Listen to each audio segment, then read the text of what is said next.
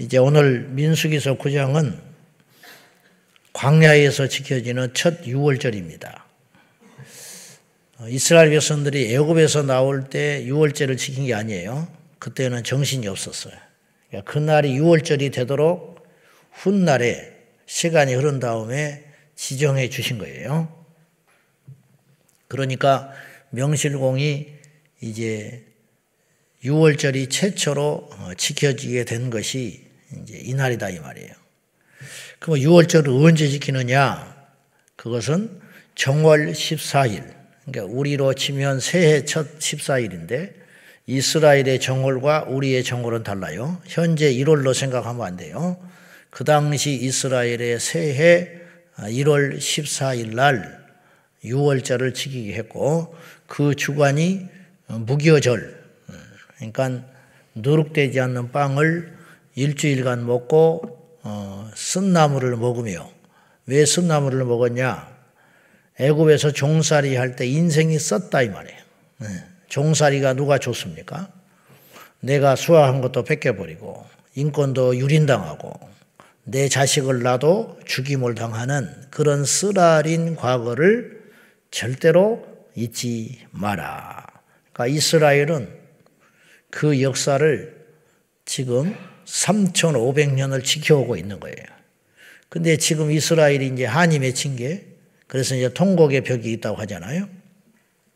그건 성전 벽이 아니고 예루살렘 성벽이 이제 터가 남아 있어가지고 그 벽은 벽만 남아 있어가지고 그걸 에, 통곡하면서 운다 해서 통곡의 벽인데, 왜냐? 성전을 빨리 지어야 하고 예루살렘을 회복해야 되는데 이들은 독립은 했지만, 나라는 독립은 했지만 아직 성전이 없기 때문에, 성전이 있어야 할 자리에 뭐가 있어요? 이스라엘의 모스크가 있다 이 말이에요. 이스라엘의 모스크가 있어. 이것 때문에 전쟁하는 거거든요. 영적 자존심. 그러니까 이스라엘은 하나님의 명령에 대한 어떤 그것을 이루지 못한 하나님 앞에 죄스러움이 있는 것이고, 그래서 이제 끊임없이 그 이스라엘 예루살렘을 성지로 회복하기 위해서 십자군 전쟁도 벌였고, 이제 그런 역사를 가지면서 지금도 그것이 한이 맺혀 있는 거지요. 끊임없이. 어쩌면 이스라엘이 회복이 된 것이 무려 이천 년이 지난, 더 정확히 표현하면 오백팔십육 년에 멸망한 다음에 천구백사십팔 년에 회복이 됐으니까 이천오백 년이 넘는 그런 역사지요. 그 기간 동안 나라 없이 떠돌다가 이스라엘이 예루살렘을 다시 들어가서 해보겠다고 하는 것은, 이건 기적이지요. 이것을 우연이라고 볼 수가 없는 거예요. 그러면 왜 이런 일이 일어났느냐? 이제 하나님이 하시고자 하는 어떤 일이 또 있는 거죠. 마지막 때에. 원래 이제 이 차 대전이 마무리되면서 영국이 유엔에서 중재를 해가지고 이스라엘을 그 팔레스타인 땅에 나라가 들어가면 뻔히 분쟁이 나올 게 뻔하니까, 그래서 아프리카의 비옥한 땅을 주려고 했어요. 그러나 이스라엘이 완강히 거절했습니다.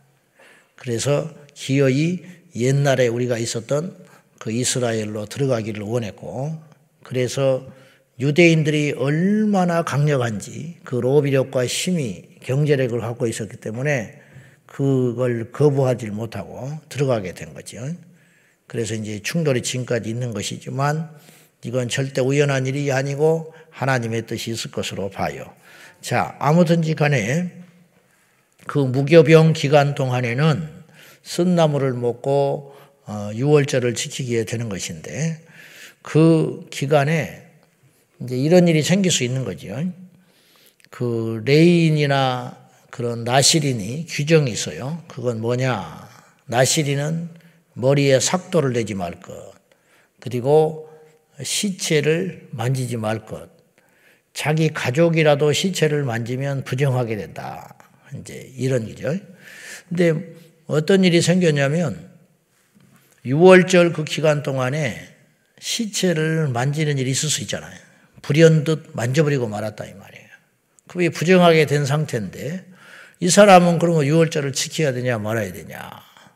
하나님의 말씀이 이제 십계명으로 예를 들어 줬는데 그 십계명만 지키기도 벅차고 그걸 온전히 지키는 것은 지키면 이제 하나님 앞에 율법에 준수한 자가 되기도 하지만 그것에다 담아낼 수 없는 세세한 또 법들이 엄청나게 많을 거 아니에요. 우리 일상에서 일어나는 일들. 예를 들면 담배는 어떻게 해야 되냐. 담배는 그때 없었어요. 율법이 내려질 때 담배라는 문화 자체가 없었다고. 예. 그러니 지금 그럼 담배는 어떻게 하냐. 이제 이런 일이죠. 이런 현실적인 일들. 주일이냐 안식일이냐. 이런 이야기들. 이제 신약을 사는 우리들은 이제 구약의 율법에 다 명시되지 못한 그런 세밀한 내용들. 그런 걸 어떻게 해야 되냐. 이제 하는 것이죠. 이때 이제 모세도 그런 고민에 빠진 거예요. 부정하다. 그렇게만 딱 했는데 유월절이 됐을 때 이 부정한 사람은 어떻게 해야 되냐 이거예요. 부정하니까 이건 어떻게 해봐야겠는데 그렇다고 해서 뭔 기한도 없고 끝도 없고 이제 이런 일이 닥치게 되는 거죠. 여러분 이런 일이 있을 때는 어떻게 해야 돼요? 응? 하나님께 물어야죠. 그래서 자, 한번 봐요. 육 절 보겠습니다. 육 절. 자, 시작. 그때에 사람의 시체로 말미암아 부정하게 되어서 유월절을 지킬 수 없는 사람들이 있었는데 그들이 그날에 모세와 아론 앞에 이르러. 자, 우리가 부정하게 되긴 했다, 사실은. 근데 이제 아마도 이게 의도되지 않는 부정함이 아닌가. 어, 어떡하겠냐, 내가. 그러나 유월절을 지키라며, 또 안 지키면 우리가 하나님께 벌받으면 어떡하냐. 이제 이런 현실적인 하소연을 한 거지요. 내가 일부러 시체를 맞으려 한 것도 아니고, 알지 않냐, 여러 정황이. 근데 이런 상태로 또 유월절을 지키자니 부정한 자가 유월절을 지켜서 심판받을까 싶고, 나닷과 아비후가 다른 불 들어서 죽어버렸는데, 무서워서 이거 어떻게 해보지를 못하겠다. 가만히 있자니 그렇고, 들이자니 그렇고, 어떻게 하면 좋겠냐? 모세가 답을 못 줘요. 그 대신 어떻게 했느냐? 하나님께 묻습니다. 일단 스톱. 알았어. 그래서 그들에게 이르되 팔 절에 그랬지요. 여호와께서 기다리라. 여호와께서 너희에게 대하여 어떻게 명령하시는지 내가 한번 보자. 이제 이런 말이죠. 그랬더니 하나님께서 어, 답을 이렇게 주셨어요. 자, 십 절 봅니다. 십 절. 다 같이 시작. 말하여 이르라. 너희나 너희 후손 중에 시체로 말미암아 부정하게 되든지 먼 여행 중에 있다 할지라도 다 여호와 앞에 마땅히 유월절을 지키되. 그랬어요. 아하, 지켜라. 음. 그렇더라도 유월절은 지켜라.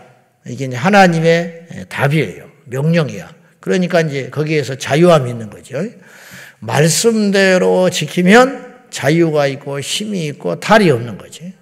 자, 내가 시체를 불현듯 만져가지고 부정한 상태가 되었다 할지라도 유월절이 됐을 경우 유월절은 지키는데 부족함이 없다. 유월절은 꼭 지켜라. 그렇더라도 지켜야 된다.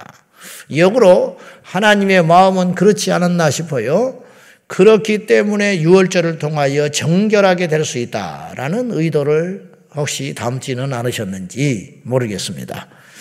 오히려 더 이제 세세한 법으로 강화를 시켜줬었는데 시체를 불현듯 만져서 부정하게 된 상태라도 유월절을 마땅히 지켜야 할 뿐만 아니라 혹시라도 먼 여행 중에 있었을 때, 예, 그러니까 그 공동체를 떠나서 뭐 사업을 한다든지 무역을 한다든지 양을 끌고 다른 데를 갔다든지 어디를 방문하게 되었다든지 그렇게 했는데 그 기간이 유월절이다 이 말.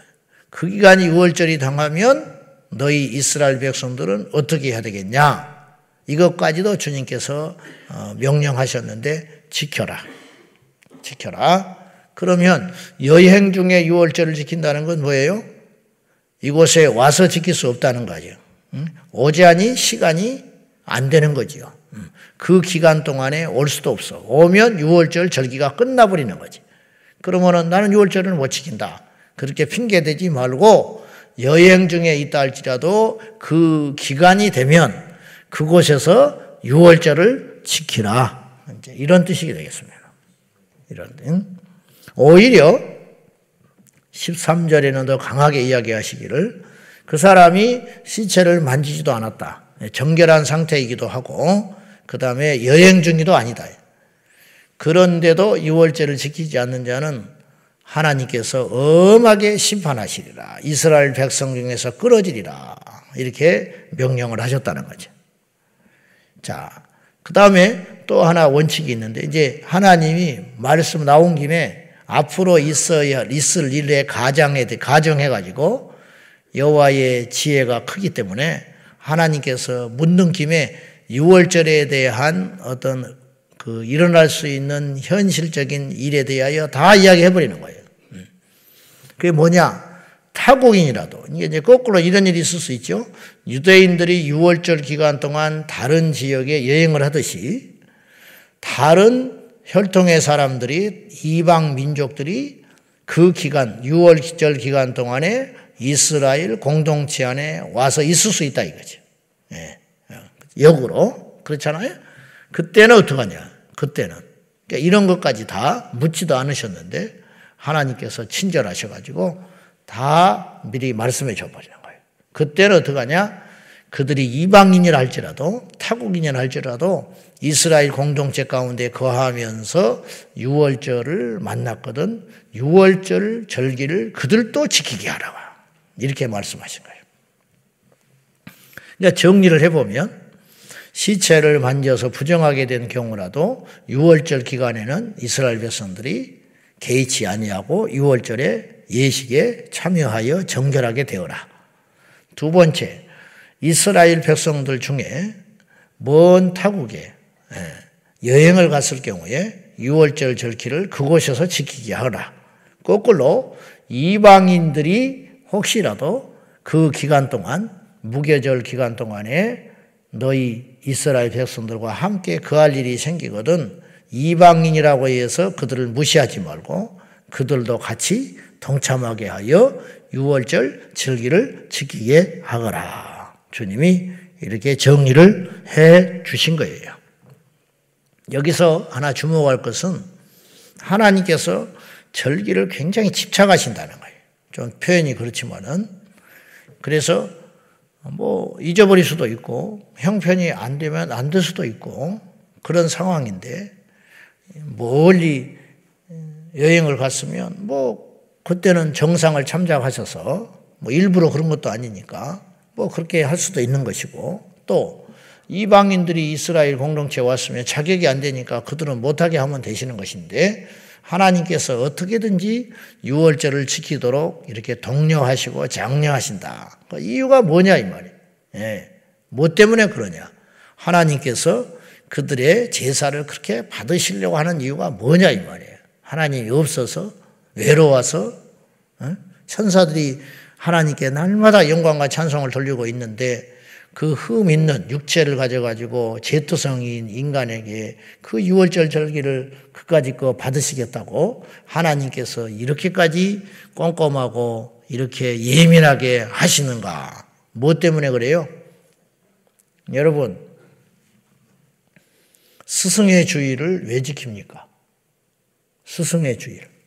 요새는 스승의 주일이 원래는 그런 취지가 아니었을 텐데 스승의 주일이 치맛바람에 과열되고 어쩌고 해가지고 시끄러워지니까 사회적으로 문제가 되니까 안타깝게도 스승의 주일날 아예 학교를 등교하지 말아라.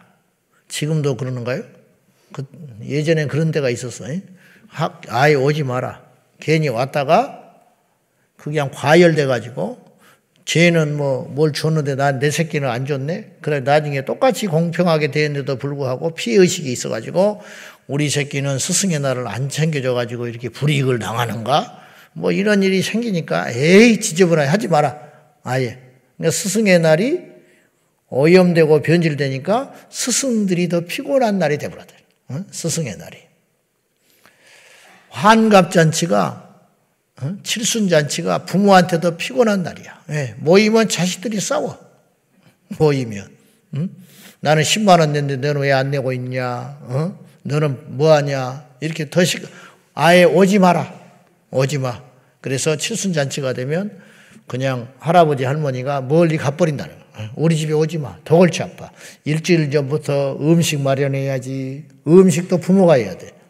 자식이 와서 해주는 게 아니라 자식 넘어와서 먹고 처먹고 갈 때 잔뜩 챙겨가지고 가면서 돈 십만 원 지어주고 가면서 뭐 엄청난 희생이 난 것처럼 막 이렇다 이 말이죠. 좀 말이 너무 가버렸는데 스승의 주의를 지키는 이유는 뭐냐면요.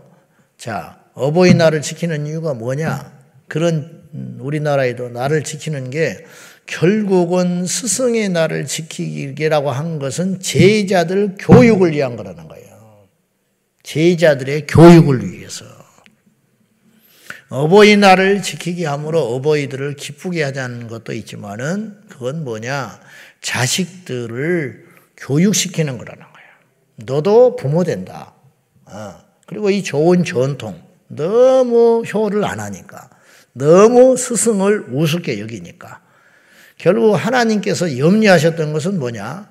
이스라엘 백성들이 그 애굽에서 나올 때에 그날에 하나님의 은혜로 나오게 됐거든요. 다 죽을 자들이.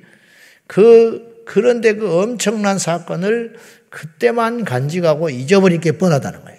대대로 그리함으로 하나님이 살아계시고 우리가 그 애굽의 압제에서 해방시켜 주신 하나님의 은혜를 잊지 아니함으로 인하여 평생 살아가는 동안에 하나님을 의지하고 믿고 살아가게 하려고 하나님께서 허락하신 배려라 이 말이죠.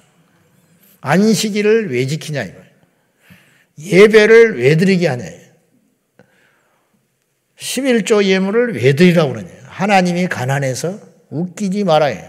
이사야서 일 장에 보면 하나님께서 진노하신 내용이 나와요. 뭐냐?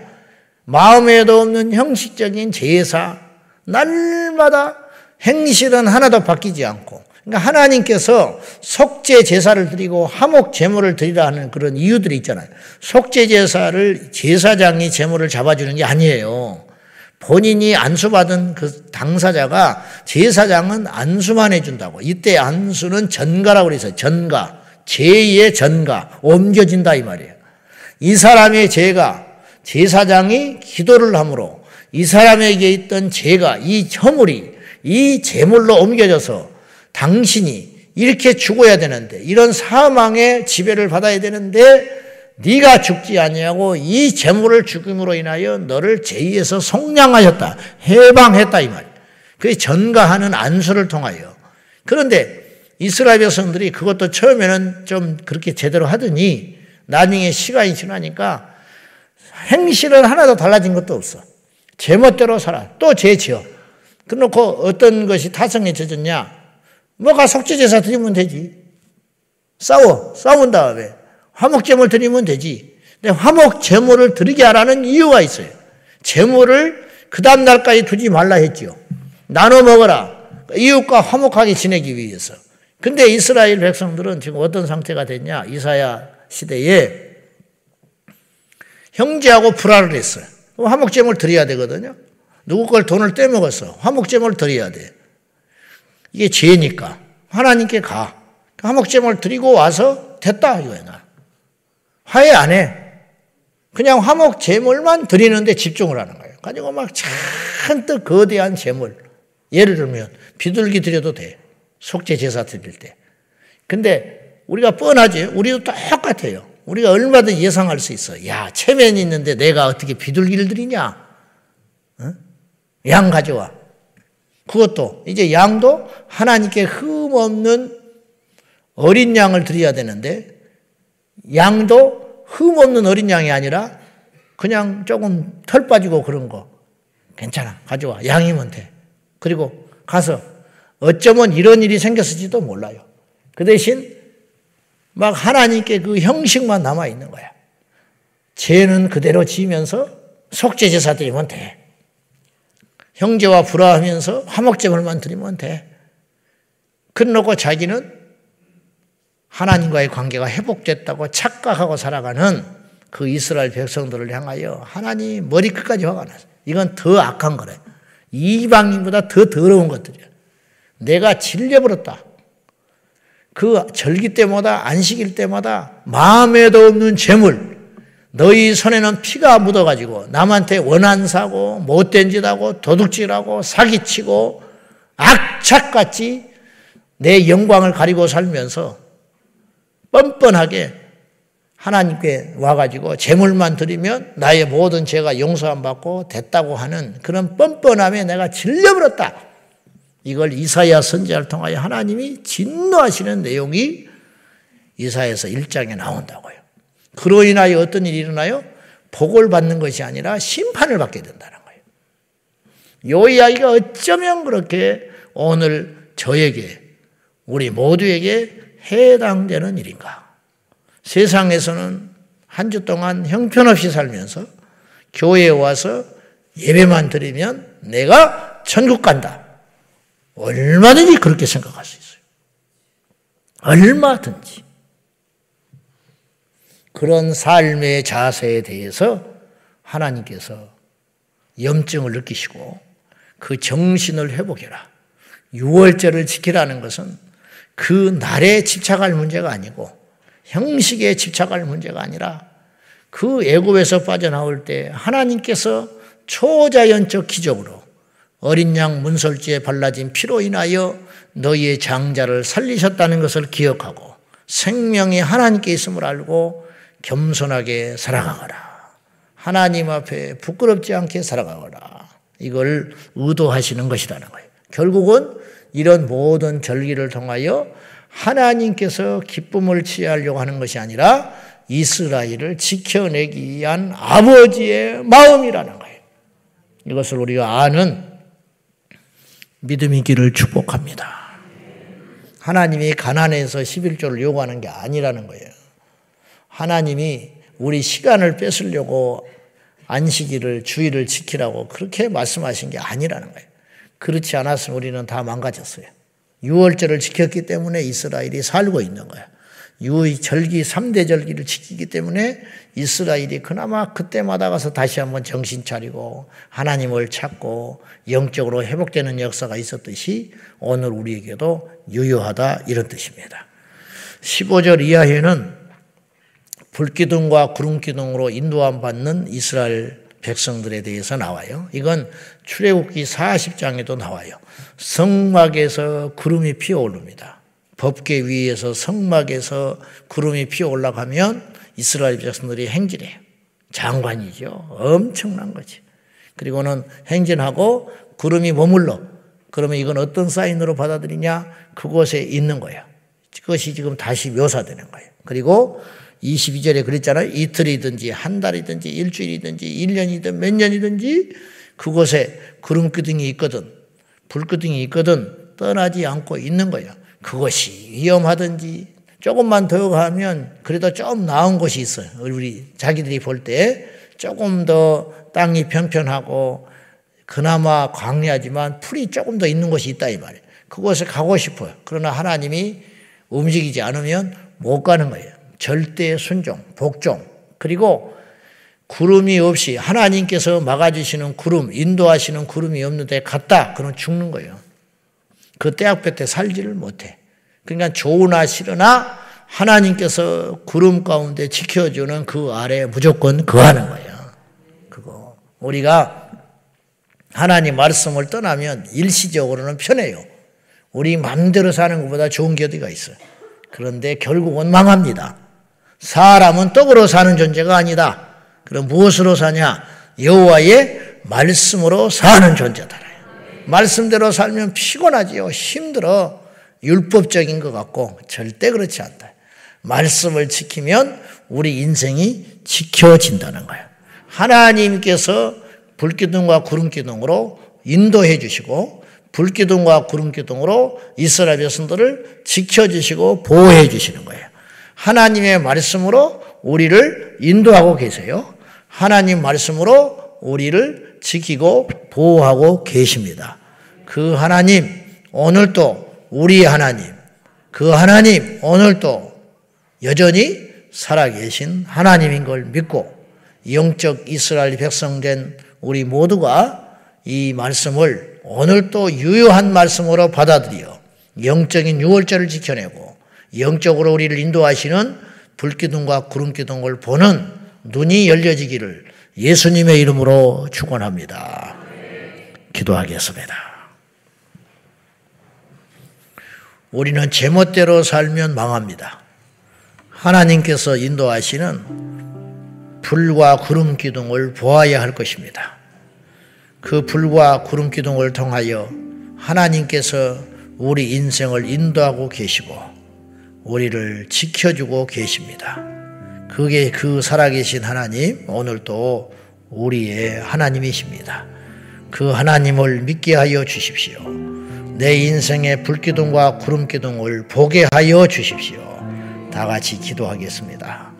살아계신 하나님 아버지, 우리 인생의 불기둥과 구름기둥이 보입니다. 오늘도 말씀으로 우리를 인도하시고 어떤 것은 행하라 하시고 어떤 것은 가지 말라 하시고 어떤 날은 이렇게 하라 하시고 어떤 날은 이렇게 지키라고 명령하시고 하나님의 윤리와 법도에 따라 살면 우리 인생이 복을 받고 안전하게 될 것입니다.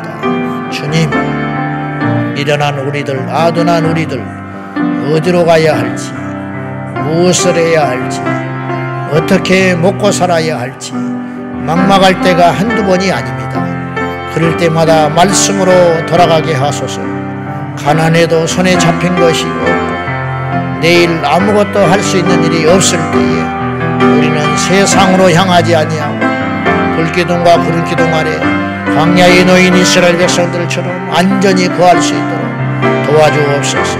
답답하다고 뛰쳐나가면 죽습니다. 똑똑하다고 뛰쳐나가면 망합니다. 주의 말씀과 윤례의 법도에 따라 순종하는 우리 모두가 되게 하여 주시옵소서. 이스라엘 백성들이 믿음이 없었다면 그 긴긴 시간을 견뎌내지 못했을 것입니다. 그러나 그들에게 구름기둥이 되어주시고 불기둥이 되어주신 하나님을 의지함으로 이스라엘 백성들이 광야에서 살아갔듯이 우리도 그리하게 하여 주시옵소서.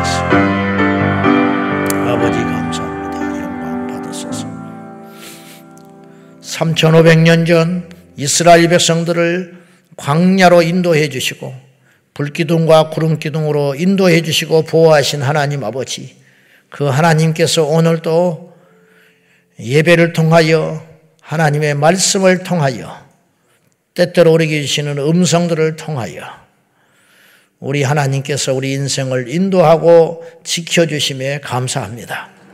광야에 어디로 가야 할지, 무엇을 하고 살아야 할지 막막한 이스라엘 백성들에게 하나님께서 답이 되어주시고 양식이 되어주시고 집이 되어주시고 미래가 되어주셨듯이 오늘 광야 인생길을 걷는 우리들에게 하나님께서 우리에게 답이 되어주시고 우리의 양식이 되어주시고 우리의 미래가 되어주심에 감사합니다.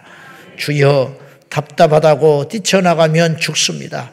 똑똑하다고 뛰쳐나가면 망했을 것입니다. 주여, 하나님 말씀 가운데 거하는 우리 모두가 되게 하여 주옵소서. 예수님의 이름으로 간절히 기도하옵나이다. 아멘. 주여, 주여, 주여,